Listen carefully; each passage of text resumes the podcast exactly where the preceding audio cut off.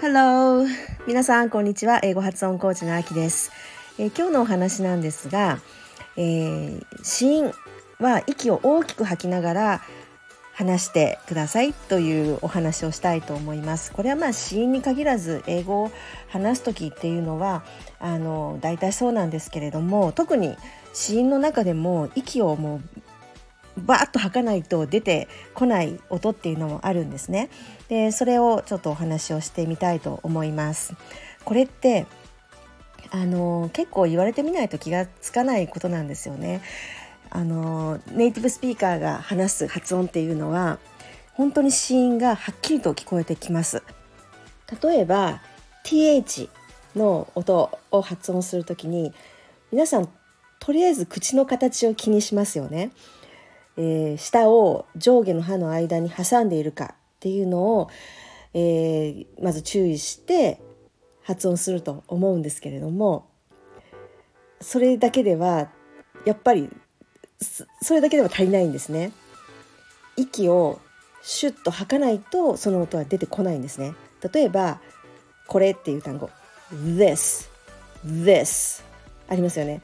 最初の ティーエイチ は舌を上下の歯の歯の間に挟んであの音を出すんですけれども、 this this これだと私あの今舌をあの上下の歯の間に挟んでるんですけれども、This, this でこんな風に聞こえてしまうんですね。でも本当の ティーエイチ の音っていうのはうーこの音なんですね。この音が出てこないといけないんですね。うーうー This, this こう振動が振動するような音ですよね。なのでこの音を出そうと思ったら息をバーッと吐かないと出てこないんですね。同じようにうんと F とか V の音、えー、これは下唇に上の歯を当てて、えー、出す音なんですよね。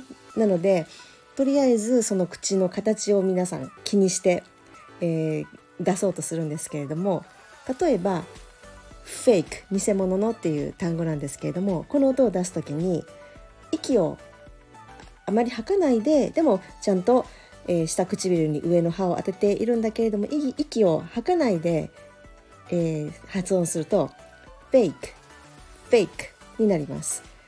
でも息をバーッと出すと fake fake はいこれ最初の F の音聞こえますか？ F っていうこの音ですよね。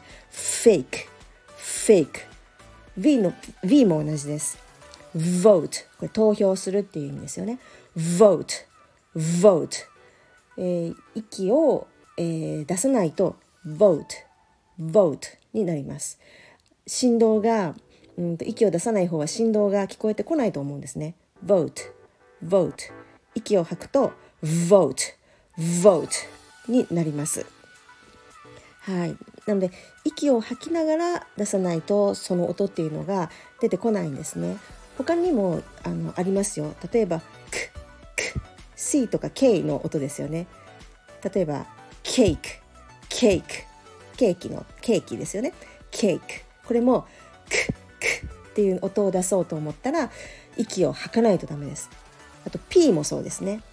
ポークポークこれはちょんちょんってつつくっていう P-O-K-E なんですけれども、ポークポークっていう風に最初の P も息をバーッと吐いて出す。あと T なんかもそうですよね。 take take 息を吐かなければ take take です。息を吐くと take take になります。はいで日本語話者は結構息を吐きながら発音するっていうのが苦手なんですよね。これは日本語がもともと特にあの標準語だとそうなんですけれども、もともと息を切りながら話す言葉なんですよね。で息を吐くことに一生懸命になるとなんていうかこう息が足りなくなってきませんか？わーって息を吐こうと吐こうとすると息が続かなくなってきますよね。でそうならないためにお腹を固くして力を入れると息をこう節約しながら吐けると思います。あのわーってお腹を緩めて、お腹に力を入れないでわーって息を吐くんじゃなくて、お腹をこう力を入れて固くして離すと、息をこう節約しながらでも勢いよくシュッて出しながら、えー、発音ができると思います。はい、ぜひぜひ練習してみてください。